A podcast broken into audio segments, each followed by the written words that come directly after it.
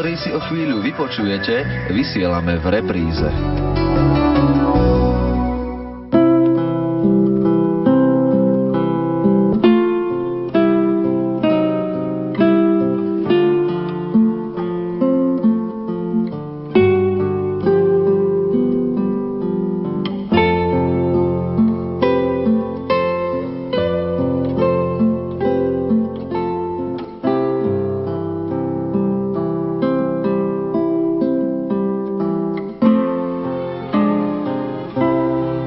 Asi nič nové, ak konštatujem, že na Vianoce sa najviac tešia deti. Sami to dobre poznáte.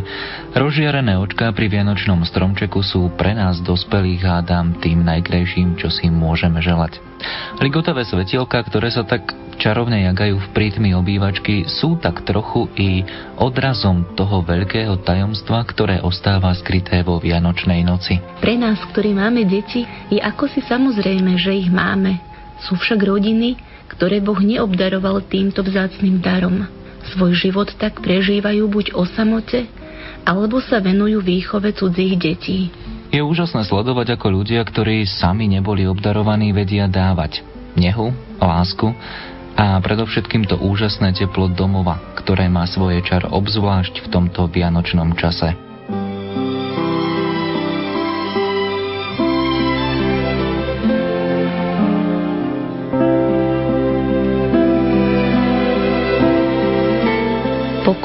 Pohodové sviatočné chvíle vám želajú tvorcovia relácie.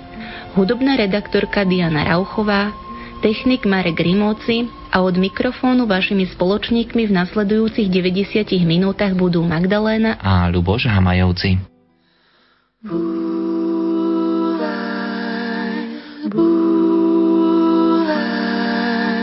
Búvaj, dieťa krásne, uložené Búvaj,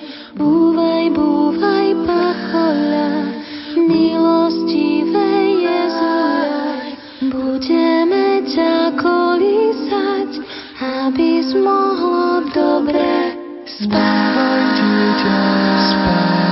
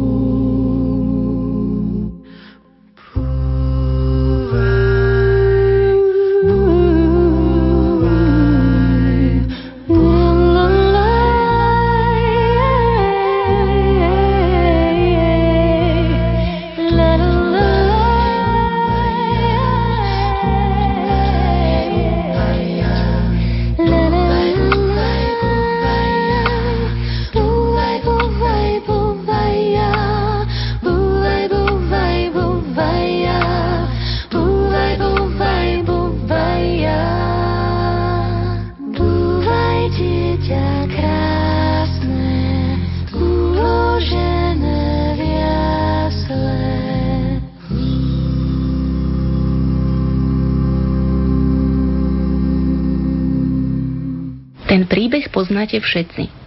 Stal sa pred viac ako 2000 rokmi. Príbeh jednej rodiny, možno práve takej, ako ste aj vy. Ten príbeh sa odohral kde si v Palestíne, vraj pri mestečku Betlehem. Stojí tu chudobná maštaľka, či skôr jaskinka, kde odpočíva pár zvierat. Pokojne oddychujú. Zahaľuje ich len močanlivé šero noci. Noci, ktorá je pre jedných ako jedna z mnohých.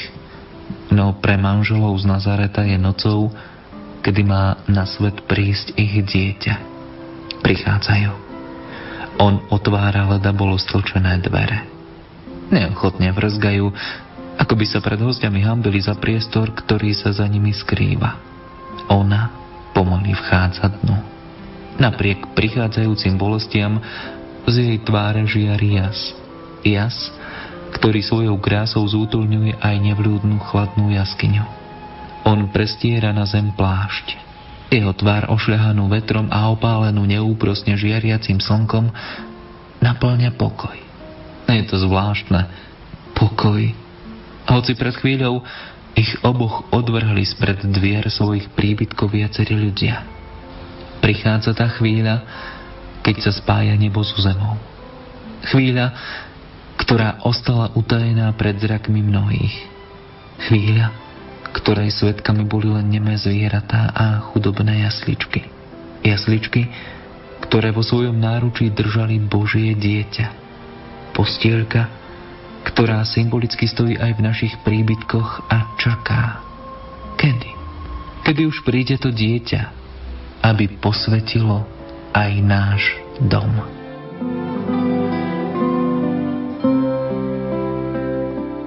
Ten známy biblický obraz veľmi dobre poznáme všetci.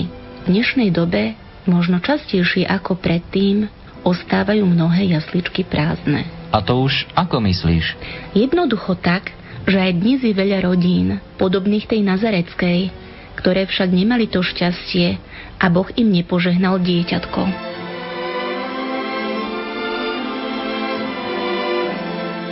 Vraví sa o tom, že láska kvitne v každom veku.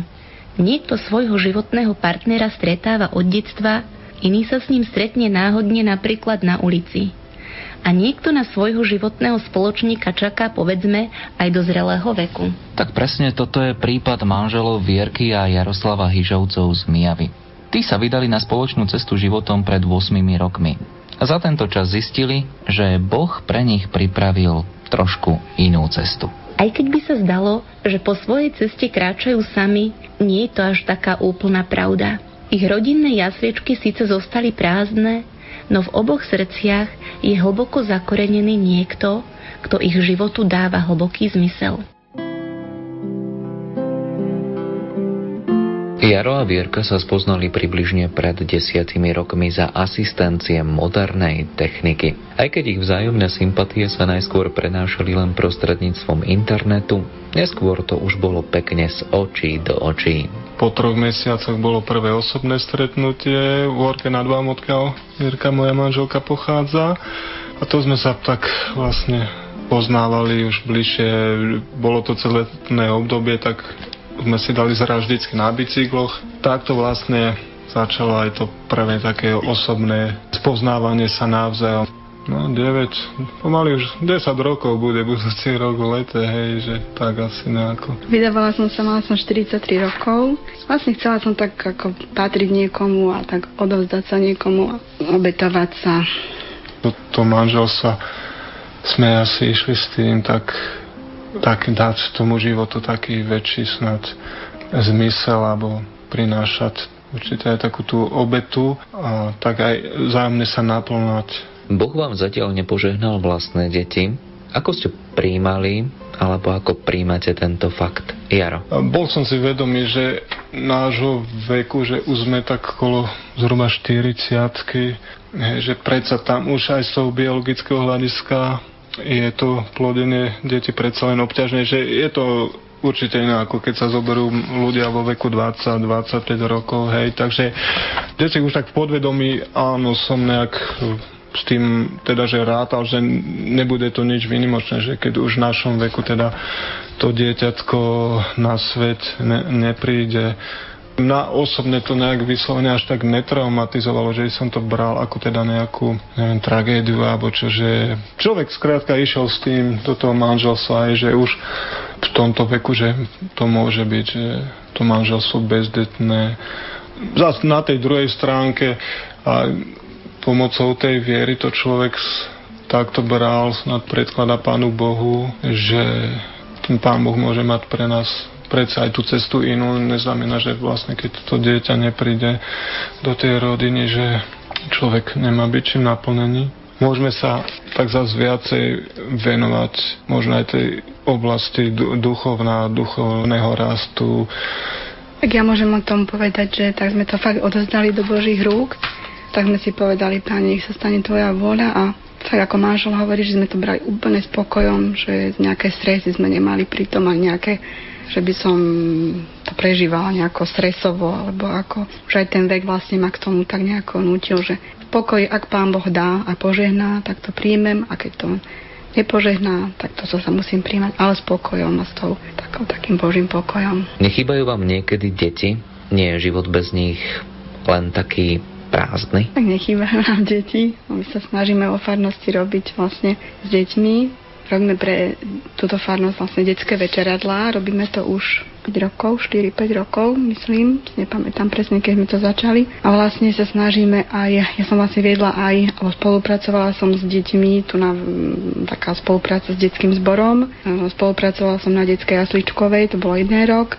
No a tých pár rokov som pomáhala s tým detským zborom, s kolegynkou, takže vlastne bola som stále s deťmi, každú stredu sme mali detskú svetu omšu a tieto detské večeradlá vlastne vedieme s manželom. Mnohí manželia, ktorým Boh nepožehnal deti, uvažujú nad tým, že si dieťa osvoja. Rozmýšľali ste aj vy nad nejakou z foriem náhradnej rodinnej starostlivosti? Vierka? Vtedy vlastne, keď sme sa zobrali, tak vlastne ja som rozmýšľala o tom, že vlastne keď sa nám nedarilo s tým dieťatkom, tak sme rozmýšľali, ja som sa informovala na inštitúciách tam, kde sa to dá, ako som reagovala na to a vlastne tam mňa stále odrádzala tá, tá čakacia doba a vlastne aj to, aj to vlastne všetky tie operácie okolo toho, že vlastne ten rodič musel byť neviem koľko x krát za ten čas nejak preskúšavaný psychologické testy. Takže vlastne toto ma aj odrádzalo. Vedeli by ste si predstaviť seba v úlohe adoptívneho rodiča? Určite vedeli by sme sa k tomuto akože postaviť a teda zobrať. Vlastne obetovať sa,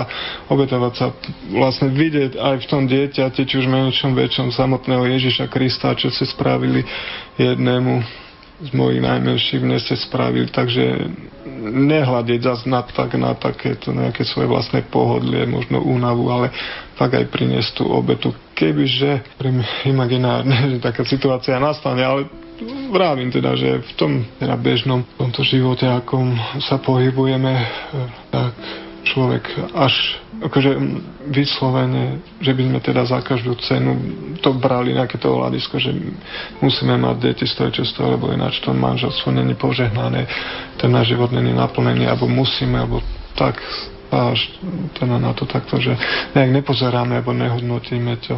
Že teda aj bez toho dieťaťa, či už vlastného, alebo teda adoptovaného, že sa snažíme ten život naplnať tými hodnotami a zase byť teda prospešný pre to okolie.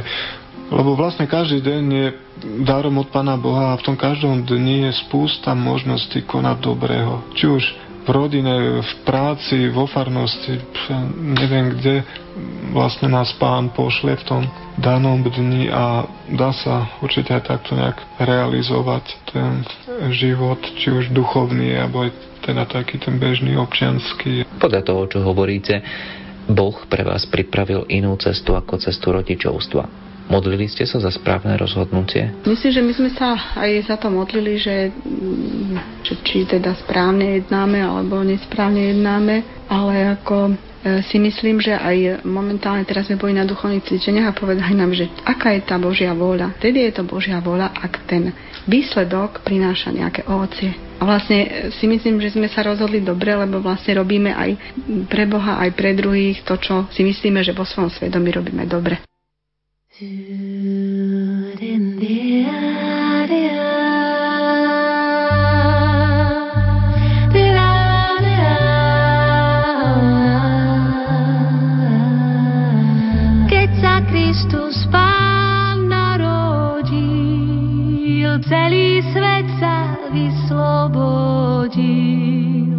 Maria Sina por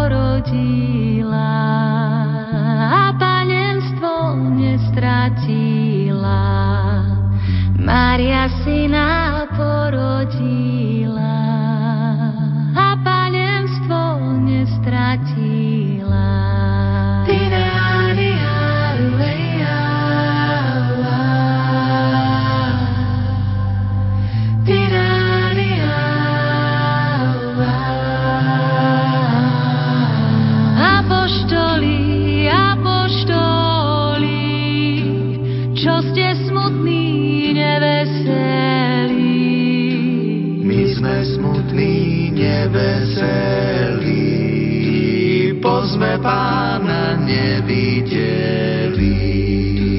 My sme smutní, neveselí, pozme pána nevideli.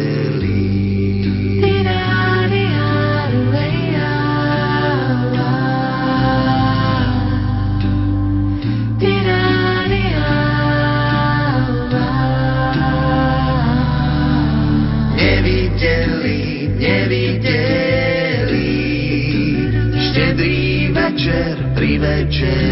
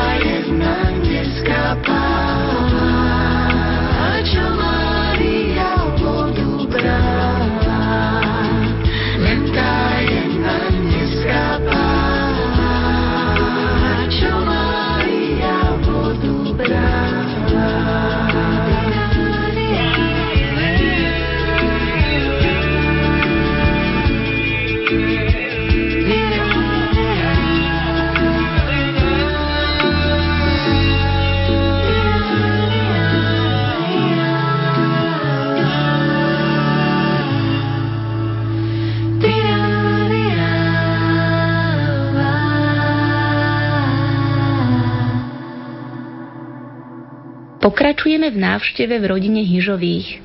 Vierka a Jaroslav žijú v Mijave. Mijovská rímskokatolická farnosť je sympatická najmä tým, že je to tak povediac jedno veľké rodinné spoločenstvo. Práve miestna farnosť je tým priestorom, kde by sa mali sústreďovať aktivity bezdetných manželov. Myslím, že Vierka a Jaro sú dobrým príkladom toho, ako by to malo vyzerať aj v ďalších farnostiach. V našej farnosti sa venujeme už spomenutým detským večeradlám, hruba raz mesačne približne, mimo teda prázdnin letných. Tam sa tak aj snažíme tý, tým deťom venovať a ja v tom vidím fakt také krásne, keď sa tie, na záver tej modlitbovej časti môžu tie deti spolu s nami zasvetiť Pane Márii, takže skutočne v tomto vidím také krásu tohoto poslania, možno návonok také jednoduché, taká modlitba alebo úkon, nič ťažké, ale tá podstata toho, že človek si to možno niekedy neuvedomuje, ale dávať tie deti alebo zasvetiť ich po ten ochranný plášť Pane Mári, tak to je určite niečo krásne, nádherné. Ja som 10 rokov viedla detský zbor. To boli od mala malička, od 4. ročníka, vlastne až po potom po vysokoškolákov. Tak vlastne ja som s nimi tak žila celý ten ich život a že s tými deťmi som bola dennodenne, lebo sme robili detské výlety, tábory sme robili, takže som bola z toho už aj troška unavená, ale ako nemôžem povedať, že by som, a mala som deti strašne rada. A myslím, že aj ten, tá opačná strana to bolo také vzájomné, po toľkých rokoch sa vlastne vraciam tam, kde som bývala a sa mi to tak vracia, tá spätná väzba, sa tam prihovarujú tie deti, že jak bolo výborné tam, naozaj, aké majú krásne spomienky a že zase zasadilo niečo do tých detí, tak, tak to ma tak naplňa, že vlastne, že tá moja práca nebola zbytočná. Čo pre vás znamená viera? Aký význam má podľa vás? Jaro. Tá viera vlastne to je aj radosť. Že to má ma naplnať niečím radostným. Že to je radosť, čo sa týka perspektívy aj z hľadiska väčšnosti, čo nám je dané predostreté, čo nám Boží syn vydobil, ale aj ten, e, ako vravím, každý jeden deň v tomto živote napriek možno častokrát neprajným okolnostiam, trápeniam, krížom rôznym, stále tu môže byť tá radosť, alebo že odkiaľ má človek taký zdroj možno, že čerpať takú radosť, takú nádej do toho života. Tá viera by človeka nemala nejak zošnorovať, že nemalo by to byť jarmo, že čo má robiť teda niečím eh, neslobodným, smutným, hej, alebo že to musím, ale fakt, že to by mala byť radosť. A teraz viem, že tá viera, čo to je, v koho verím, čo za mňa vykonal, čo pre mňa vydobil, čo mi priniesol a ja mu to mám fakt s radosťou, s láskou opätovať v rámci teda svojich možností, to je tej ľudskej krechosti aj, aj slabosti, ale snažiť sa, tešiť sa byť fakt ako malé dieťa. Malé dieťa úplne jednoduchúčko mu to koľko razy predostred aj svoje potreby, prosby, trápenia. Aj, že... Pre mňa viera, vlastne ako hovoril Jaruško, že vlastne to je taká pre mňa taká radostná nádej, vlastne taká radostná nádej, že raz sa ja stretnem vo väčšnosti s Ježišom. Pre mňa viera veľmi dôležitá, lebo Boh ma náplňa a viem, že komu mám veriť. A viem, že Boh je verný. Neopustí ma nikdy. Stále je so mnou, len musím, musím vlastne ho stále nejak tak oživovať. Modlitbou a prosbou a ďakovaním a chválením. Všetko odovzdávať takou jednoduchosťou dieťaťa Bohu. Keď som pripravoval tému tejto dnešnej relácie, zamýšľal som sa nad tým, ako asi trávia Vianoce manželia, ktorým Boh nepožehnal vlastné deti. Mnohí mi iste dajú za pravdu, že to, čo si my dospelí najviac zapamätáme z Vianoc, sú rozžiarené oči detí, pozerajúce sa na jezuliatko v jasličkách alebo rozsvietený vianočný stromček. Ako vyzerajú Vianoce u vás? Vierka. Prežívame Vianočné sviatky tak ako, si, ako každá iná rodina, že vlastne na ten štedrý večer sme spolu, priprav, pripravujeme spoločne štedrovečernú večeru, pomáhame si navzájom, potom ideme na Svetu Omšu, Na večer, na večernú, hej, ktorá je- ktorá je, a potom vlastne ideme na polnočnú Svetu Omšu. Ten štedrý večer sme vlastne sami dva akože strávime v domácnosti. Čo pre vás znamenajú Vianoce? Je to len nejaká časť liturgického obdobia, alebo je to niečo viac? Ten zmysel Vianoc je to niekedy možno aj ťažké si v tom dnešnom svete obájiť, lebo keby sa človek príliš nejak nechal ovplyvňovať chodom tohto sveta, tak hej, to už by musel spievať koledy niekedy v polke oktobra ešte pred sviatkom všetkých svetých. Ale hovorím, to je vyslovený konzum, niečo povrchné, čo ide úplne inde, ale opravdivý zmysel Vianoc uvedomiť si v tom sviatku, čo to vlastne je, že príchod toho Božieho Syna. Je to dar pre nás aj, aj osobne. Vierka? Vianoce sú pre mňa takým časom, časom, kde vlastne cítim, že prišlo niečo, prišlo niečo, nejaké svetlo. Ale svetlo prichádza pre všetkých. Ale ja osobne cítim, že to svetlo prišlo pre mňa. Pre mňa do môjho srdca. Taká nádej, nádej, že tento človek prišiel pre mňa, aby ma raz spasil.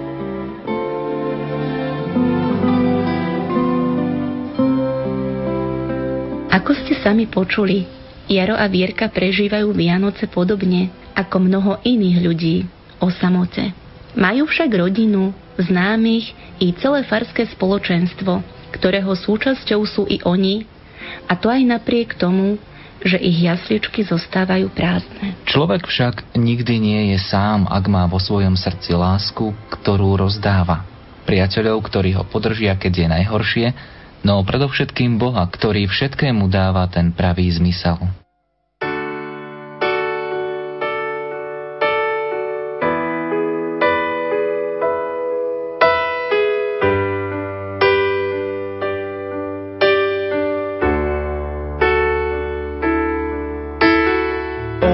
Dal teba,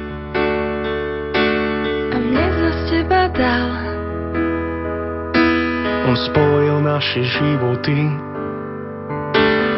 jeden krásny pár. On zahrnul nás láskou. Do srdc nám ju vlial. Kdy kráčali sme spolu,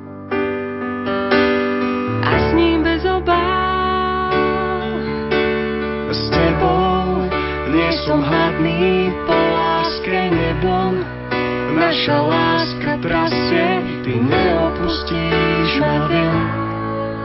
Celý život prežijem s tebou. Nie som hladný po láske nebom. Naša láska trasie, ty neopustíš ma viem. Celý život s tebou prežijem. Nech obchádzajú svári, Hriech a úskalia. nech naša láska horí. Nikdy ju nezhasia. Pomáhaj nám, Bože, Po všetky naše dni. naplňaj nás láskou. V nás nikdy nezhasni. Nie som hladný po láske nebom. Naša láska trasie, ty neopustíš ma viem. Celý život prežijem s tebou. Nie som hladný po láske nebom. Naša láska trasie, ty neopustíš ma viem. Celý život s tebou prežijem.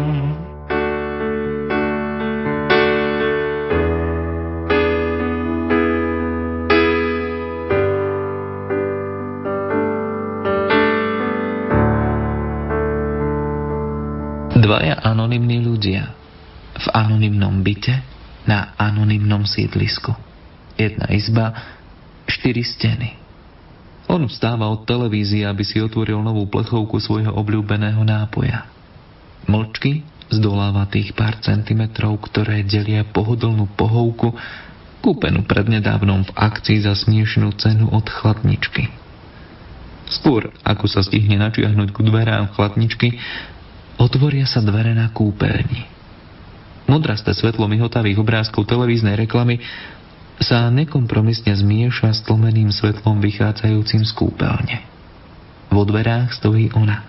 Nie je nalíčená. Stojí len tak vo vyťahanom tričku, s očami opuchnutými od plaču. Pozerá na kríž zavesený na stene, ktorý je nemým svetkom ich spoločného života. A oči jej opäť zalejú slzy.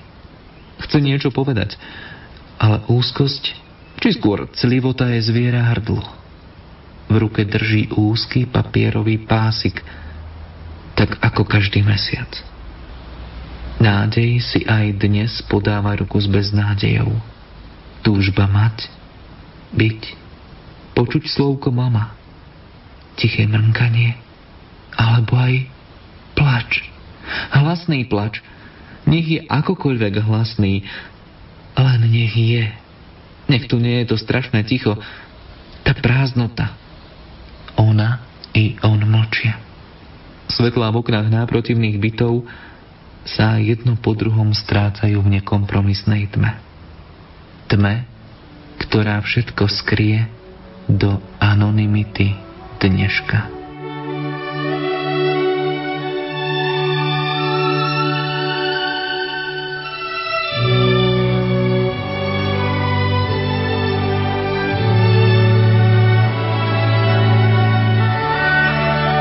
Tentokrát sa v našom putovaní po rodinách s veľkým srdcom zastavíme v Dubnici nad Váhom. V tomto meste som predčasom zaklopal na dvere rodiny Štolcovej, ktorej rodinné jasličky boli prázdne dlhé roky. Keď som však vstúpil do ich bytu, napočítal som jednu, druhú, tretiu detskú postielku.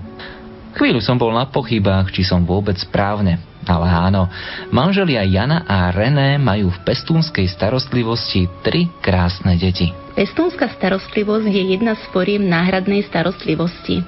Znamená to asi toľko, že dieťa, ktoré nemôže byť adoptované, môže aj napriek tomu vyrastať v rodine. Slúžia na to tzv. pestunské rodiny. Jednou z nich je aj spomínaná rodina Štolcová. Jej životný príbeh v sebe ukrýva nielen 13-ročnú túžbu po rodine, ale aj hľadanie Boha a návrat k nemu.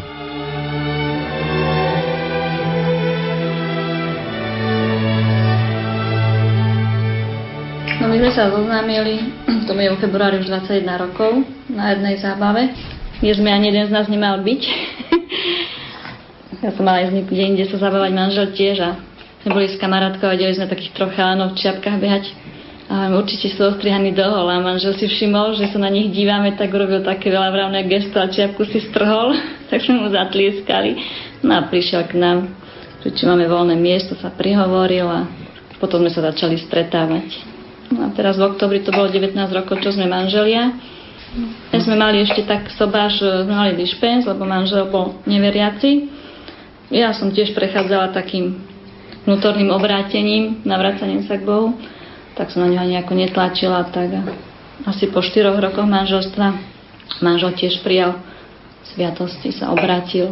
Tak sme kresťanská rodina. René, Janka spomínala vaše obrátenie. To, že neveriaci človek uverí v Boha, je veľkým tajomstvom a dovolím si povedať, že i veľkým zázrakom. Čo bolo takým impulzom, aby ste začali hľadať Boha? Čo bolo takým impulzom? Za prvé, keď som videl, že proste túto v rodine Jankyných rodičov, aj tu v Trenčine, že sa úplne ináč uh, žije ako u nás doma v Čechách a ešte proste za komunistov ten prevrat a všetkého a Teplice, odkiaľ pochádzam Čecha, tak je úplne ateistické mesto. Takže človek sa s tým nestretol, keď tam babku mal Slovenku, ktorá tedy akože síce nechodila do kostola, ale modlila sa. A už kedysi dávnejšie, ešte na základnej škole, sa našiel kedysi dávno taký krížik nebo rúženec. A nosil som ho na krku. Neviem, či som bol v 4. 5. triede. A raz ma videla učiteľka a sa ma pýtala, že či som veriaci. Hovorím, že nie. A mi ho strhla z krku ten rúženec. Keď nie som veriaci, tak na čo to nosím? Taký silný dojem na mne to zapôsobilo a človek potom časom príde na to, že veľa vecí je úplne, úplne ináč a že proste ten človek, keď chce veriť toho Pána Boha, tak uh, si k nemu tú cestu nájde. Predtým, ako ste vstúpili do manželstva, ste sa zaiste rozprávali o spoločnej budúcnosti. Možno aj o počte detí. Ako to vidíte teraz s odstupom času? My sme si nejako tak sadli asi od začiatku, takže že chceme mať tri deti, potom samozrejme, že sa osamostatniť a že sme vstupovali do manželstva, tak by sme mali také svoje plány. plány a predstavy, ako to bude a sny, ktoré vlastne sa postupom času naplňali až na tie tri vlastné detičky. Ktoré máme vlastné teraz. Teraz máme prijaté. Táto relácia má názov keď jasličky zostanú prázdne. Trošku tak načriem do vášho súkromia. Koľko boli tie vaše jasličky prázdne? U nás to bolo tak, že začali sme chodiť asi po 5 rokoch, po vyšetreniach a zistili nám, že sme v poriadku, že sme zdraví, že deti môžeme mať. Tak e, sme sa teda nadiali, čakali sme, že tam budeme mať detičky a stále nič. No pre mňa zvlášť to bolo také ťažké, ako pre ženu. Každý mesiac som dúfala, že už som tehotná a potom zase to sklamanie. A som sa cítila taká ako žena menej cenná, nenaplnená, to tak chýbalo. Ale sme si hovorili, že dôležitejšie, že máme jeden druhého a nejako to prekonáme. Na umelé oplodnenie sme nechceli ísť, lebo to bolo v rozpore s našou vierou, tak spodá, že kto nebude prirodzenou cestou, tak má pán Boh s nami nejaké iné plány. No a kúpili sme si psa, aby sme nespohodlnili a... No. Ešte predtým vlastne bolo tak obdobie, že proste sme jak sme sa vždy od začiatku o tom bavili, že by sme aj, už keď sme spolu chodili, že by sme aj prijali detičky z detského domova, alebo že by sme si aj osvojili, tak sme boli na jednom posedení u takej psychologičky. Konec nám tá pani psychologička povedala, že máme rozum jak 17 letí puberťáci. Ale ona ešte vlastne apelovala aj na to, že ešte chodíme po vyšetreniach a aby sme prišli, až keď to všetko budeme mať za sebou po 13 rokoch manželstva si hovoríme, dokedy budeme čakať, no. že tak poďme si, a dáme sa proste, na to. A... príjmeme dieťatko. Príjmeme dieťatko, no. Že budeme čakať. Predsa len sa. ten e, život je taký, taký prázdny, no. To zvieratko nenahradí to dieťa, takže dieťa je Boží dar, dar. To si človek uvedomí, až keď ho má.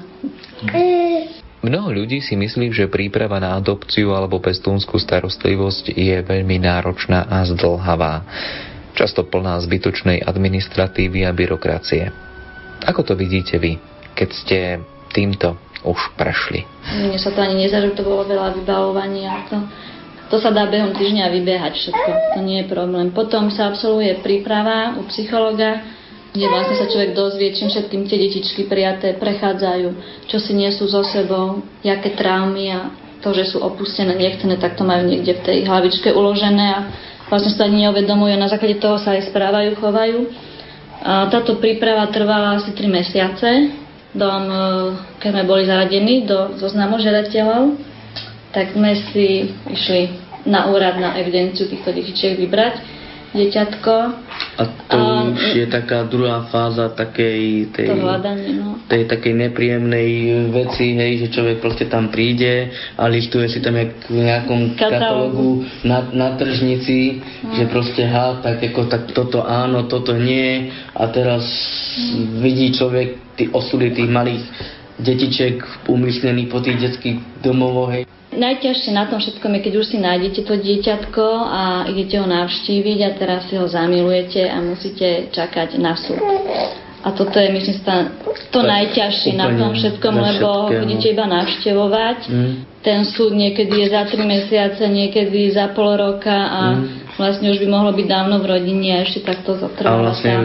Najdôležitejšie ten prvý krok. Musí byť úplne rozhodnutí obidvaja manželia, že to chcú a proste, že chcú niekomu pomôcť. Že tú lásku chcú odezdať ďalej. Potom to dieťa príde do šťastnej rodiny. Myslím si, že prísť do šťastnej rodiny, tak to je pre dieťa poznačené nepriazňou osudu.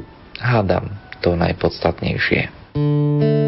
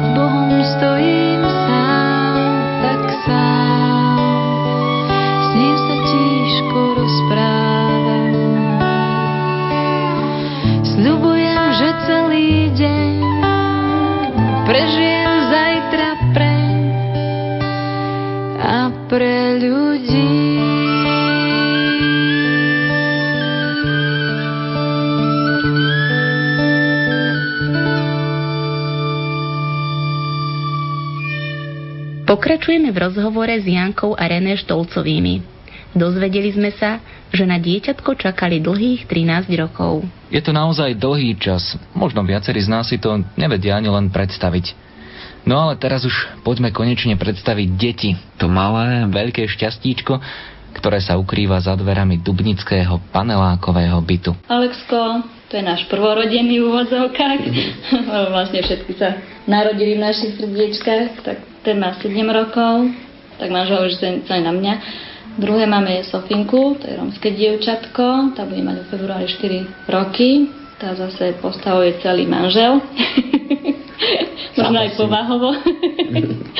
a teraz máme malú Rebeku, tá bude mať koncom decembra 7 mesiacov. Vlastne sme mali Vianoce už o mesiac skôr, alebo koncom novembra sme mali súd a bola nám prisúdená, tak ešte čakáme na tú pravoplatnosť, aby mala byť. Všetko pôjde dobre budúci týždeň. Chceli sme mať tri vlastné deti, tak Máme tri vlastné. tak máme takéto tri prijaté, ale to sú ako naše vlastné. Nad tým nerozmýšľame. No. Samozrejme musíme im o tom rozprávať. Berú to zatiaľ samozrejme, že sme ich noví rodičia nemajú s tým žiadny problém. Mm, Saško ten od začiatku, proste, že sme, ten sa chcel od začiatku volať, ako sa voláme my. No. On keď si niekde išiel a už vedel, že ako sa volá, tak vždycky prišiel a povedal, ja som Alexko Dudský Štolc. V akom veku k vám prichádzali deti? Alexko mal 2 roky 4 mesiace, keď k nám prišiel. Sofinka mala rok a 4 mesiace. A mala 4 A mala, mesiace. mala 4 mesiace, keď bola prvý raz u nás a tom ešte srandovali pri Sofinke, že ak raz si zoberieme tretí, že by mať 4 mesiace a naozaj to tak Bolo. bolo. Tak to máte doma teda priam ukážkové schodíky. Poďme v našom rozhovore trošku ďalej. Mňa by zaujímalo, ako na vaše rozhodnutie prijať dieťa z detského domova reagovala vaša rodina. No začiatky boli také ťažké, keď sme začali kolem Alecka chodiť, tak mama, že čo ste sa zjašili, čo oni, jaké to bude a ako to vychováte a však neviete, jaká je matka, jaký je otec. No a teraz A proste... potom išli s nami na návštevu moji rodičia navštíviť a to bol hneď ich vnúk. Takže potom ešte raz išli a prijali všetky tri deti. A potom zase mama šla s náma aj do Podhajskej, kde sme chodívali. Kde bola profi rodine Áno. e, malá Sofinka. No, takže tam bola mama s nami dvakrát nebo trikrát. Že Mhm. Aj bola, tatino bol. Aj tatino, ako svokor, tetko. No a vlastne u malej sme ani nestihli, nebo vlastne tá chodívala domov na tie 3-4 dny, No. nebo na 3,5 dňa, čo sme si ich brávali. Mhm. Takže vždycky, takže oni ich majú za vlastní. No. A všetci tí naši známi, proste takisto. Mhm. Proste, aké máme šikovné zlaté deti. Ako sa na nás podobajú. Do rodiny a sú to vlastne rovnocenní členovia našej rodiny. Mamina, No. neviem, či videla aj Sofinku? Ako v. Čechách sme boli, tak tam videli aj Saška, aj Sofinku. No. Hej, to taky moje mama, že proste čo ste sa zbláznili a toto a to. A takisto vždycky, keď odchádzajú, tak za nima už pláče, že kedy zase prídeme, že ich chce vidieť. Takže vlastne babka s detkom, to hlavne babka, to sú úza- úžasní. A Saško, ten proste, keď s detkom na záhrade, čo si robia, a hlavne keď e, detko štartuje babetu, tak proste... Chodíme aj k mojim krstným rodičom raz do roka, dva razy a Dobre, tam to mi. tiež eh, ich majú strašne radi. A my sa im snažíme odovzdať všetko zo seba a už potom ako sa zariadia, keď budú Mhm. dospelí, tak to už nechávame na nich. Ale to, čo sme dostali my od svojich rodičov, tak predávame vlastne ďalej. Boli ste dlhé roky samým, potom do vašej rodiny postupne prichádzali detičky. Musel sa vám teda úplne od základov zmeniť aj váš život. Možno ešte pri tom prvom to nebolo také, že až tak veľa, hej, samozrejme sme nevedeli, čo nás čaká. No a teraz už keď máme tete, tak už to ani nejako tak ne, nebereme, hej, lebo vlastne sme sa učili zarovno všetkými tými deťmi a tými súdmi, takže teraz sme boli vlastne jak takí profesionáli, keď sme si brali malú, vedeli sme, čo nás čaká, do čoho ideme, Predtým sme mali viac času na seba a na svoje záujmy, no a teraz všetko obetujeme deťom, ale sme šťastní, že ich máme. Prežívame vianočné obdobie, to je v každej rodine úplne originálne. Aké sú Vianoce u vás? Prípravy sú spolu s deťmi, deň pred Vianocami staviam s deťmi stromček, zdobíme ich všetci aj s manželom. Predtým sa peče pečivo, Saško je veľmi šikovný, rád pomáha, aj Sofinka, ale hlavne Saško je ozaj taký, takže z Janku vytvaruje a všetko to možné, takže strašne rád pomáha. Malá Sofinka, tá už Tá taký sa do no. toho oni, takže proste oni sú takí vďační, takže všetko robíme spolu od toho stromčeka. Keď sme chodívali, keď sme boli ešte sami dva aj na polnočnú omšu, ale teraz už nechodíme s nimi, oni pospia. No prežívame ich v kruhu rodiny, svojej rodiny. Vždy pred večerou sa pozasína a pomodlíme sa pred pred stromčekom rozsvieteným, aj za našich blízkych, ktorí nás opustili, aj za ľudí, ktorí sú sami opustení. A potom sa navečeriame, vždy dávame jeden tanierik navyše, ale to dávame pre Ježiška, tak mi to Mm. hovorí moji rodičia, tak my to hovoríme deťom, tak človek cíti, že ten Boh sedí s ním za tým stolom pri tej večeri. Na po večer sa zase si klakneme v stromčeku, poďakujeme sa za všetky tie dary, no už potom rozbahovanie darčekov. Teraz sú tie Vianoce veselejšie, predtým boli také, také smutné, no niečo tu chýba. Sedeli sme proti pri tom televízore klasicky, hej, pozerali sme na tie filmy a, a teraz je to také, no. Veselé. Svetlo nám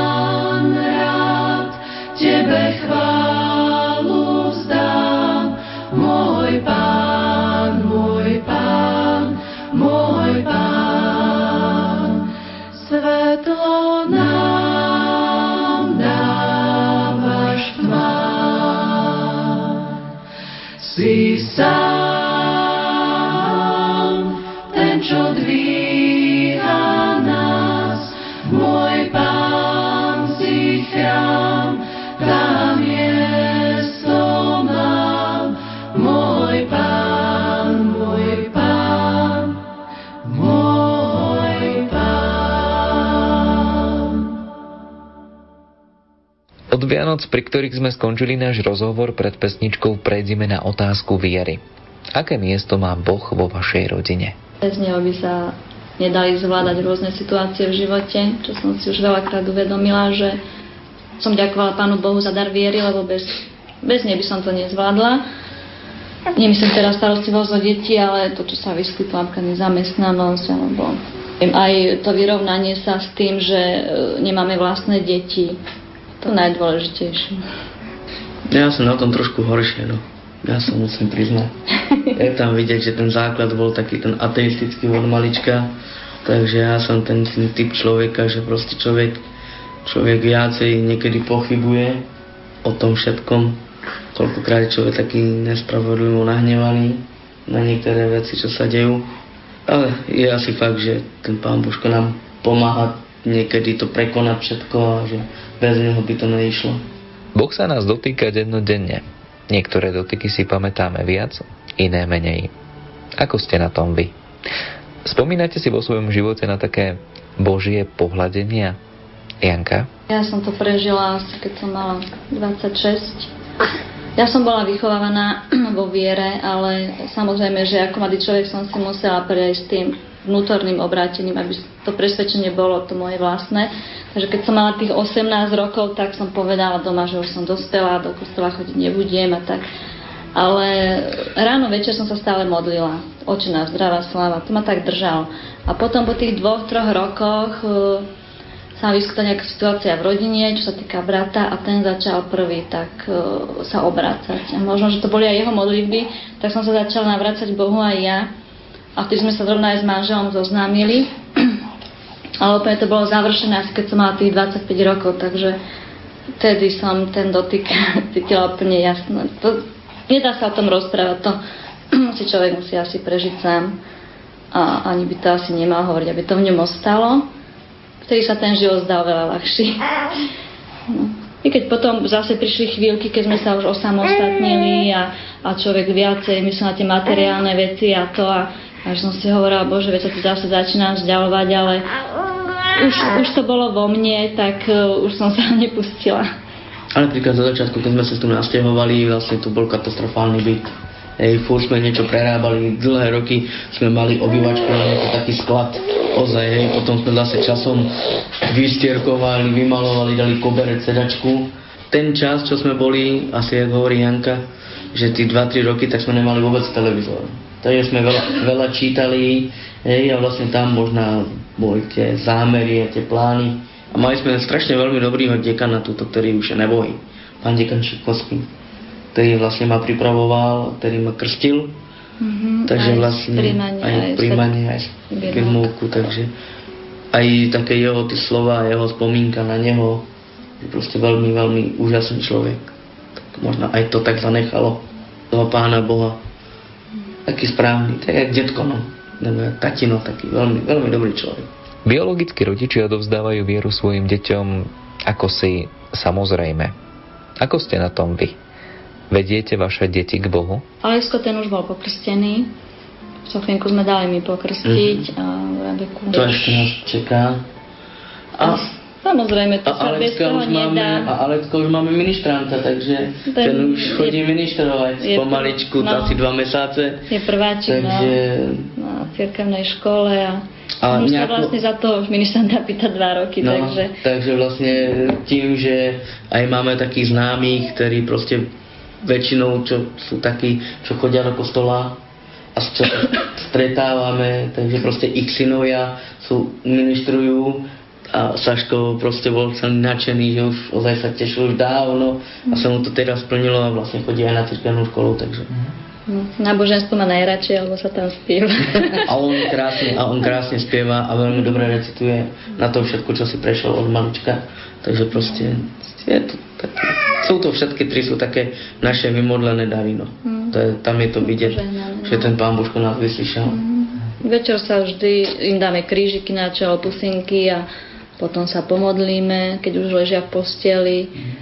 Ďakujú pánu Ježišovi za to, čo prežili ten deň, čo im priniesol a potom zase prosia, čo si želajú. A čo si želajú. A hlavne za tatina, aby ho pán ochraňoval, keď noci jazdí. No ja väčšinou to absolvuje manželka, lebo ja už vlastne ten, tá taktikárska robota je nevyspytateľná, neviete, kedy vám základný zavolá a väčšinou chodím večer o tej pol devátej a príjem o pol druhej, niekedy o piatej ráno.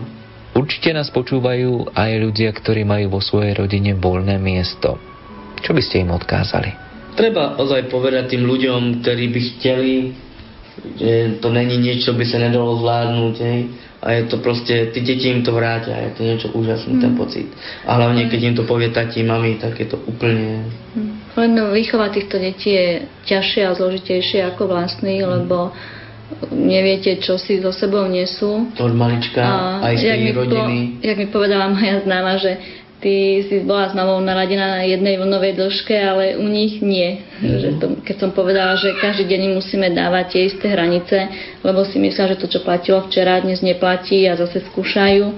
A preto len tie trámy im... E, Niekto nezobere, to majú oni to v, sebe, majú v sebe a, a človek nevie, kedy, kedy, ako s tým budú bojovať. Na to vplyv na ich správanie. Potrebujú viacej lásky, tieto detičky. Potrebujú stále uistovaní, že, že áno, že on je náš, on je môj a že ho ľúbite. Proste to vlastné decko toho pohľadíte a vie, že ho ľúbite. Hej, toto potrebuje mm-hmm. Viackrát aj pohľadiť, aj postiskať. Niekedy sa to nedá. Všetky tri sú také vymované poženané Ale každé, každé jedno má svoj ten mm-hmm. taký, tú traumu nejakú, ktorú má vnútri a človek nevie, mm-hmm. čo prožíva, hej. To a my tiež potom rozmýšľame, že či dobre vedieme, či, či sme dobrí rodičia, či sme niečo... no, nereagovali mm. zle a tak, ale keď povedia, že sme radi, že sme sa našli a že sme sa stretli, tak to človeka veľmi poteší a hreje na srdiečku, keď toto dieťa same povie. Mm. Takže proste človek si uvedomí, že akí sú to úžasné deti.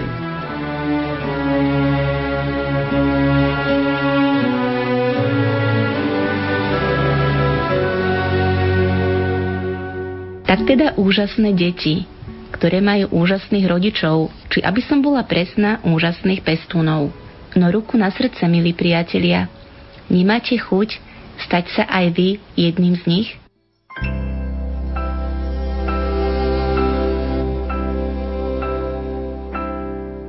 Keby videl si raz, ako modlím sa dieťa,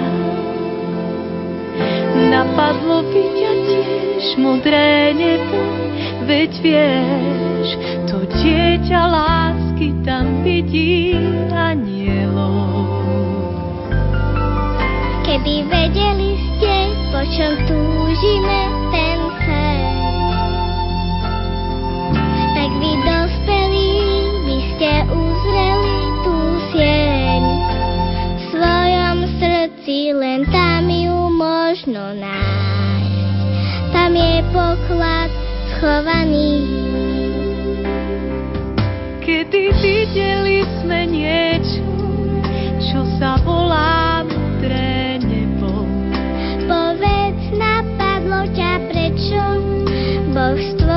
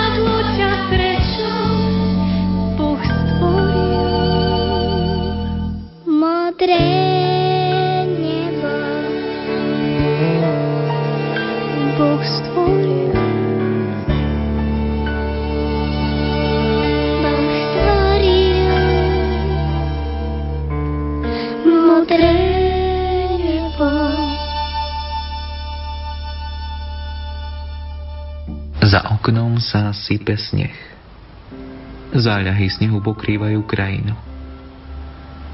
Ona stojí pri obloku a sleduje, ako jemné snehové páperie pokrýva obločnicu. Tiché myšlienky plynú v diali, pomaly, nečujne a pritom tak bolestne lomcujú jej vnútrom. Prázdnota a ticho. Ticho a prázdnota. Ponapráva ešte sviatočné prestieranie na stole. Tie vnúčence nič nenechajú na pokoji. Skloní sa k jesličkám pod vianočným stromčekom. Nech sa aspoň poteší pohľadom na malého Ježiška. Sú prázdne.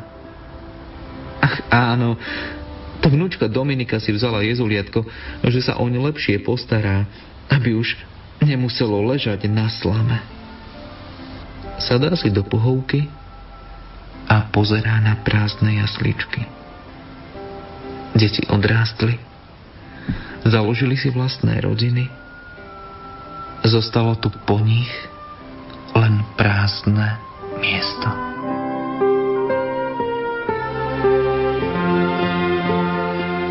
Medzi nami žijú aj rodiny, ktorých domáce jasličky síce neboli prázdne. No aj napriek tomu si rodičia vzali k sebe cudzie deti, aby im tak dali to najcennejšie, čo môžu dať lásku a domov. Aj keď sa navôkol a čím častejšie hovorí o tom, aký strašný svet je dnes za našimi oknami, Najdu sa však aj takí, ktorým ešte v hrudi bije statočné a šľachetné srdce. Dal by Boh, aby bolo takých ľudí v dnešnom svete čím viac. Tentokrát sa v našom putovaní zastavíme v Trenčíne. Presnejšie v rodine Kováčovej, kde okrem dvoch vlastných dnes už dospelých detí našli svoj domov i dve krásne rómske detičky. Neviem, čo by na oslovenie detičky povedali Mariana Nataška, z tých sú dnes už použijem moderné slovo tínedžery. Obaja majú 13 rokov a môžem povedať, že ich životná cesta, pokiaľ sa dostali do Trenčína, nebola vôbec ľahká. Adresu, kde bývajú Kováčovci, som našiel celkom poľahky. Vchodové dvere mi prišlo otvoriť dievčatko. Nataška. Pani Evu som vyrušil pri príprave večere. Rozhovor, nerozhovor, večera má prednosť. Čo chápem a trpezlivo vyčkávam. Zatiaľ listujem v albumoch s fotografiami Mariana a Natašky. Naozaj museli to mať vo svojom živote veľmi ťažké. Po chvíli prichádza pani Eva a tak začíname náš rozhovor. Ako mi prezradila, s manželom sa spoznali celkom romanticky vo vlaku. Boli sme vtedy obidvaja vysokoškoláci. Ja som sa vracala na víkend do Žiliny, tým istým vlakom manžel do Trenčína a nakoľko bol rýchlych veľmi plný, tak sme stali v uličke vedľa seba. Ja som sa snažila e, nejaké skripta čítať a on s kamarátom sústavne nejako žartoval a, a nejaké otázky mi kladli, takže vlastne tam sme sa poprvýkrát spoznali v tom vlaku, prehovorili pár slov a odrazu budúci manžel vystúpil z vlaku, takže bol ako keby skoro koniec všetkému pretože jeho zastávka Trenčín už teda prišla a ja som pokračovala ďalej. Našťastie tam ostal ten jeho kamarát, ktorý šiel ďalej niekam na východné Slovensko. No a ten nás potom teda neskôr e, dal dohromady. Romanticky ste sa spoznali a ako to bolo ďalej? Ďalej sme sa teda stretávali ešte posledný rok vysokoškolského štúdia v Bratislave. Po závere nášho štúdia manžel išiel na rok na vojenčinu. Ja som šla pracovať do Žiliny. No a keď sa vrátil, tak sme sa vzali a usadili sme sa v Trenčine. Tu sme dostali bývanie, takže tu sme pracovali obidvaja. Koľko rokov ste spolu? Sme spolu 30 rokov tento rok. Veľmi rýchlo nám to fakt ubehlo. No hodnotím to, že to bol taký ako celkom pekný, čas. Vždycky sme vedeli, že patríme spolu a vždy sa všetko ako si vyriešilo. Či, neviem, či to bola len tá naša snaha, alebo nám kto si z vrchu prial, ale ako naozaj fungujeme dobre. Boh vám požehnal dve vlastné deti, potom ste dali rodinu aj dvom deťom z detského domova. Poďme ich predstaviť našim poslucháčom. Prvá sa nám narodila dcera Zuzana, takže tá je najstaršia, o 4 roky neskôr, dcera Katarína. Manžel vždy chcel chlapca, mal dve dievčatá, takže to sa mu ne, nejako nepodarilo. Neskôr sme si teda osvojili, chceli sme najprv chlapca, takže k tomu sa ešte dostanem, ako sme sa vlastne rozhodli. E, takže máme chlapca Marianka, ten má 13 rokov a Zároveň s ním sme si teda vzali aj dievčatko na tašku, tiež 13-ročnú. Takže tí dvaja vyrastajú skoro ako dvojčata u nás, hoci sú z dvoch rôznych rodín. Ako sa rodilo rozhodnutie osvojiť si cudzie deti? Vždycky sme mali s manželom sklon pomáhať e, rôzne finančné zbierky, oblečenie na charitu a tak. Ale teda toto by ma nikdy nenapadlo, ani vo sne, že pomôcť takto deťom z detského domova. Iba, že naša najstaršia dcéra Zuzka študovala e, na Vysokej škole pedagogickej v Banskej Bystrici, kde kedysi na začiatku svojho štúdia objavila na nástenke nejaký oznam, že teda by mohli prísť dievčatá budúce pedagogičky pomáhať do kojeneckého ústavu, ktorý bol v Banskej Bystrici vtedy. No a ona tam začala chodiť a odkedy to prvýkrát videla tie detičky tam opustené, samé, na ktoré tie opatrovateľky nemali toľko času, No odvtedy už len za nami chodila, poďme, zachraňme, aspoň jedno dieťa zachraňme. Takže vlastne celá tá myšlienka, celý ten začiatok bol v tejto našej cére, hm, vtedy vysokoškoláčke, ktorá si ako vysokoškoláčka nemohla samozrejme dieťa zobrať. Takže vlastne nielen nás, presviečala, aby sme zachránili, ale všetkých známych, dokonca ešte aj detskú doktorku oslovila. Nechcete si zobrať, kde sú tam v rôznom veku teda tie deti roztomilé, krásne, biele, tmavé, aké kto chce. Takže vlastne to bola tá jej myšlienka. No a je v nej nejaké takéto sociálne cítenie, pretože hovorím, že to je taká druhá matka Teresa, má adopciu na diálku. Ešte ako vysokoškoláčka platila dievčatko v Indii dlhé roky. Potom mala dievčatko v Albánsku. Neskôr už keď bola zamestnaná, tak si vzala z Afriky chlapca, z Južnej Ameriky nejakého chlapca, podporovala skutočne pravidelne tými platbami. Dnes, keď už má svoje, je vydatá, má svoje dvojročné dieťa, tak si k nemu zobrala ešte taktiež rovnako staré dieťa, takže má tiež ako keby dvojičky. Pani Eva, keď vás tak počúvam, znie to ako niečo neskutočné. Realita detských domovov a dojčenských ústavov je však úplne iná. My sme si deti ako také nevyberali. Cera povedala, teda keď áno, keď sme ochotní a mali sme tú prípravu spravenú, vraví, poznám tam jedného chlapčeka, tak vieš, ja by som vybrala tohto chlapca, ten nemá šancu, že si ho niekto vezme do rodiny. E, ľudia tam chodia, pozerajú tie deti, vyberajú si sem tam nejaké si vyberú, ale tento nemá šancu, že si ho niekto vezme. Tak my si vezmime tohto. Tak to vybrala.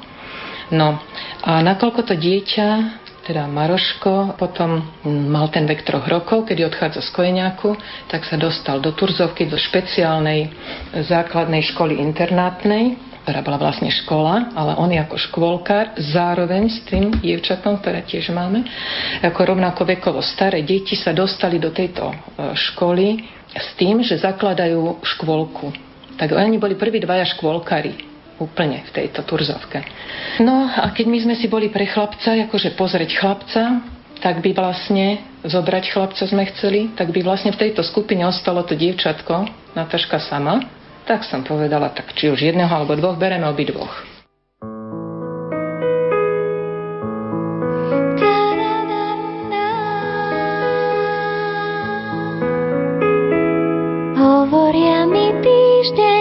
To sú moje deti, sedem milých detí, krásnych ako kvet.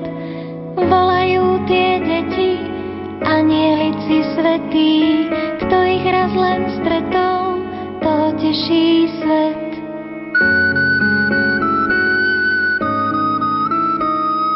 Ja som prosím pondelok, ten vždy prvý v rade, a ja prosím útorok, s úsmevom na brade.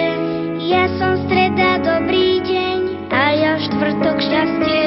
A mne piatok hovoria, pri mne láska rastie. Teší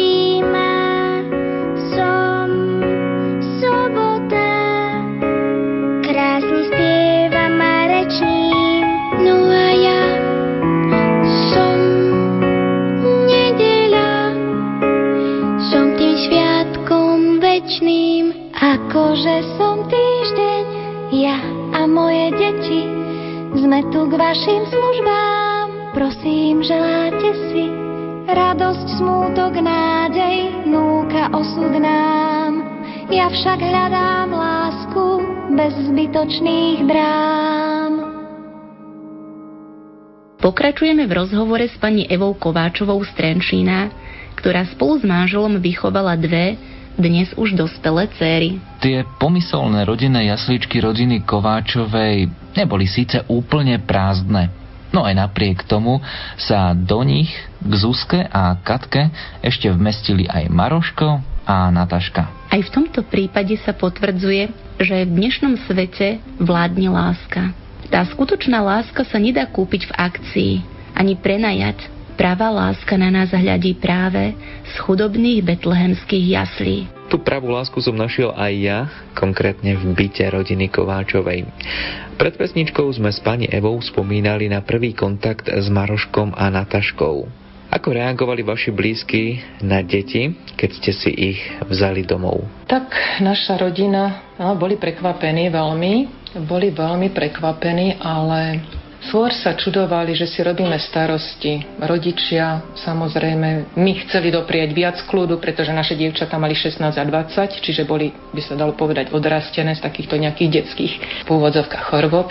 Takže vlastne Nemali nič proti tomu, že sú to deti, malé, z domova. To by im vôbec nič nevadilo, ale to, že ja v svojom veku, v podstate žena v prechode, ktorá má svoje zdravotné ťažkosti a plus teda dve veľké deti, ktoré tiež majú svoje muchy v úvodzovkách, no takže sa na takéto niečo dáva. Isté pre deti bola cesta z domova do rodiny veľkou zmenou. Ako reagovali oni na nové prostredie? Deti boli u nás hneď ako doma tam nebol absolútne problém, že by sa pýtali, e, prečo sú tam, dokedy sú u nás. To vôbec nie. Hneď prvá noc bola výborná, prespali, cítili sa ako doma, všetko objavovali, pretože je pravda, že tam okrem nejakej tej ich hlavnej budovy, dvora, jedálne, izbičky, kde spali, nič nepoznali. Bol pre nich zážitok ísť o štvrtej v zime von, pretože bola tma, bali sa, nevedeli, či môžu, nemôžu. E, výklady, obchody, to bolo všetko pre nich niečo úplne, úplne nové. Takže ale zo dňa na deň tu boli, keby sem patrili od narodenia. V detskom domove poznajú deti len pani vychovávateľky. Teraz prišli do úplne nového prostredia. Ako vás oslovovali? Názov mama, tata bolo pre nich dlho, akože sú to naše krstné mená, pretože u nich volali sestričky Zdenka, Majka, ja som bolo proste krstným menom mama a manžel krstným menom tata. A to bolo teda zaujímavé, že trošku im trvalo, než pochopili, že však všetky tie deti majú rovnakých rodičov s krstným menom mama a s krstným menom tata. Tak ako to fakt nepoznali. Veľmi rýchlo si na všetko zvykli, hovorím. Boli veľmi učenlivé na to, že chlapec prišiel ako ťažko mentálne retardovaný a dievčatko ako stredne mentálne retardované. Prišli v štyroch rokoch k nám v plienkach Rýchlo sme ich odnaučili od všetkého, začali chodiť do škôlky medzi deti, nebali sa kolektívu, boli zvyknutí na deti, to cudzí ľudia im nerobili problémy. Doteraz chodia do normálnej školy, základnej šiestáci obidvaja. Nie sú jedničkári, ale za to zase majú nadanie na hudbu, takže chodia do hudobnej školy, husle, spev, že sú úspešní zase inak. Zmenil sa váš doterajší život príchodom detí? No veľmi, pretože odrazu sme mali malé deti, cítili sme sa ako novomanželia pomáhali. Po tých našich veľkých deťoch to už bolo veľký rozdiel. No, začali sme ich do začiatku prebalovať, kúpať, zdvíhať na stoličky, zdvíhať na záchod, no úplne prozaické veci, krmiť, podbradníky pod krk. No proste ako malé bábetka. Oni síce ten svoj vek mali vyšší, ale veľa vecí nevedeli sami robiť. No a s tým začali detské choroby. Oni boli diagnostikovaní na všetky možné choroby, takže vlastne sme mali odborných doktorov plus detské choroby, ktoré majú deti v škôlke všetky. No, začalo trošku vymeškávanie z práce. Ja som potom neskôr dostala výpoveď. Ostala som doma a mohla som sa im naozaj naplno venovať. Ešte som si vravela, že bože, ako je to zle, že som teda pri, o tú prácu prišla, ale zase na druhej strane bolo to ideálne, mohli sme sa im venovať skutočne. No a je to na nich vidieť. Nikto by nepredpokladal, že by neskôr navštevovali normálnu základnú školu. Takže naozaj to, že človek je s nimi doma, je úžasná výhoda. Nie len, že teda tá príprava do školy, aj tá príprava na krúžky. Oni už od 5 rokov chodili mm, ako škôlkári vlastne na, na spev, na športy, No to som s ním musela všade cestovať, nabaliť desiatu, jedlo, pitie, športové potreby, všetko proste muselo byť nabalené. No naozaj sme toho stíhali veľa a je to na nich vidieť, že sú úplne zmenení. Pani Eva, aký je vzťah medzi vlastnými deťmi, Zuzkou a Katkou na jednej strane a Maroškom a Nataškou na druhej strane? Je to taký naozaj súrodenecký vzťah? Tá staršia dcera, ktorá o toto bojovala, no tá, tá bola úžasne v siedmom nebi, tá bola rada. Jednak pedagóg, eh, jednak to, že sa jej splnil ten sen, že mohla niekomu pomôcť. Nakoniec to boli teda dve deti, ktoré sme si vzali, venovala sa im maximálne, teda ozaj. Druhá dcera, introvert, tá ako nemala nič proti tomu, že deti zobereme, hej, ale tak skôr skôr ona potrebovala nejaký kľud, ticho a tak. No ale nakoniec sme zistili, že keď sme ju potrebovali, keď sa prebalovali jedna jedného, druhá druhého, nakoniec aj tú svoju povahu akúsi časom zmenila. Odrazu sa musela dokázať s nimi rozprávať, pomáhať, až sme sa vlastne prekvapili, že z takej osoby, ktorá vždy bola tak pozadí, tak, tak nakoniec bola vtiahnutá do deja, no, že sa trošku zmenila. Tí mali, mali v nich veľký vzor, prostredníctvom tých veľkých dievčat sa dostali všeli kde. Takže mali, mali sa navzájom veľmi radi. Teraz ešte, ešte hovorím, že teda mali v minulom čase, pretože obidve cery sú v zahraničí momentálne, takže vydávajú sa menej, o to sú si zase vzácnejší.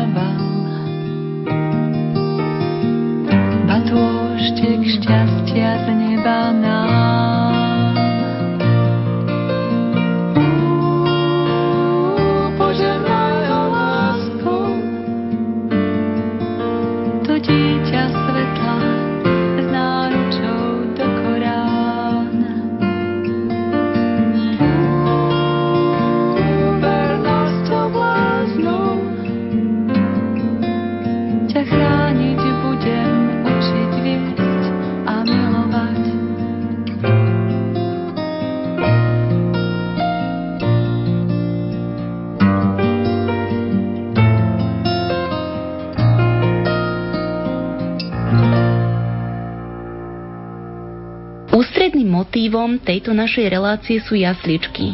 K jasličkám neodmysliteľne patria Vianoce. Mňa by zaujímalo, ako Marošku a Nataška trávili prvé Vianoce v novej rodine. Tak presne táto otázka zaujímala aj mňa, keď som nahrával rozhovor v rodine Kováčových. Prvé Vianoce, no, sú u nás teraz 9 rokov, takže mali tie 4 roky. Prišli v novembri. Ako to teda vyzerá na Vianoce vo vašej domácnosti? Najprv sú tie prípravy, frmol, hore dole sa beha, aby sa ešte uložili darčeky pod stromček, aby teda sa dokončilo varenie, poobliekame sa, hej. Takže je taký trošku zhon, potom sa skľudníme. No už pri tom štedrovečernom stole, no boli prekvapení, kúkali, čo to je, ako to je, určite v takom malom kruhu neoslavovali, aj keď sa teda určite v tých detských domovoch oslavuje. Oslavujú Vianoce inak, takže s podbradníkmi pod krkom samozrejme v tej dobe. No, boli očarení všetkým, všetko bolo pre nich také nové, iné, atmosféra.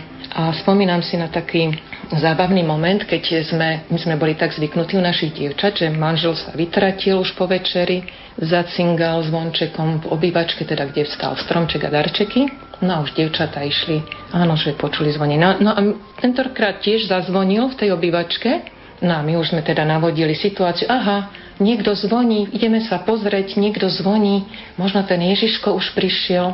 No a oni utekali ako prví, tak sme ich nechali, lenže oni šli ku vchodovým dverám, však nič iné nemôže zvoniť než vchodové dvere, otvorili vchodové dvere na chodbe, tma v bytovke No, nikto tu nie, nikto zvoní. Takže vlastne oni absolútne nevedeli nejaký takýto, ako ten náš zvyk, že sa zvoní v obývačke a nie vonku na chodbe, že neprichádza niekto cudzí, ale proste, že ideme do tej obývačky a boli očarený stromček. Ježiško im doniesol veľa darčekov. Keď som prišiel k vám, listoval som vo fotoalbumoch Natašky a Maroška.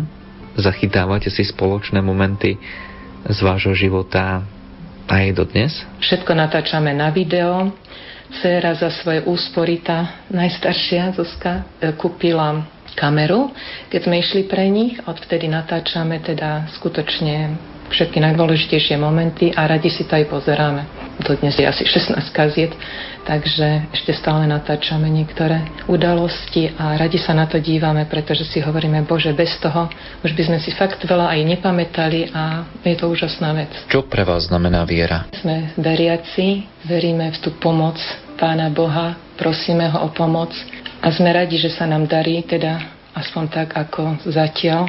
To, že sme si vzali deti, možno, že je Božia vôľa, neviem, ale nerobilo nám to žiadny problém. Môj manžel pred sviatkami, keď sme sa ho pýtali vždy k Vianociam, k narodinám, no čo by si si prijal, čo, ti, čo by sme ti takého mohli darovať? tak vždy zo žartu povedal, dobre deti. Ale myslel tie dobré deti, tie naše dve biologické, ktoré boli tiež všelijaké občas.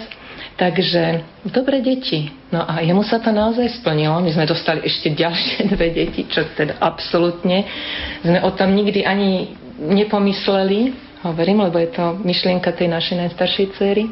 A odrazu sme dostali o dve deti viac a velice ľahko, bez, bez tých rôznych tehotenských problémov a tak ďalej. Dve krásne deti, živé, veselé, temperamentné a sú to dve krásne rómske deti. To musím dodať, lebo tie rómske deti, všetky rómske deti sú veľmi krásne, okaté, usmievavé, fakt sú krásne, takže sa nám splnilo, teda manžel dostal dobré deti. Tíško spí,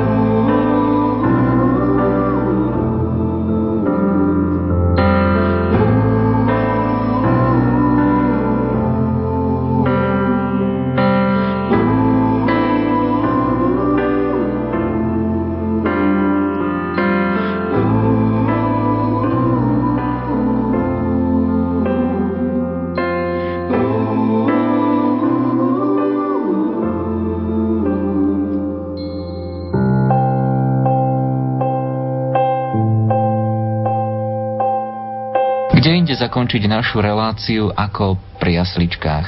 V mene všetkých tvorcov vám želáme, nech aj vy dokážete darovať. Možno domov, rodinu, priateľstvo, či len jednoduchý úsmev. Úsmev a poďakovanie patrí aj rodine Hyžovej, rodine Štolcovej a rodine Kováčovej, ako aj pani Ivete Kobidovej za to, že nám i vám umožnili nahliadnúť do ich domovov. Rovnako ďakujeme aj hudobnej redaktorke Diane Rauchovej za výber hudby, majstrovi zvuku Marekovi Rimócimu za technickú spoluprácu a od mikrofónu sa s vami lúčia Magdaléna a Ľuboš Hamajovci.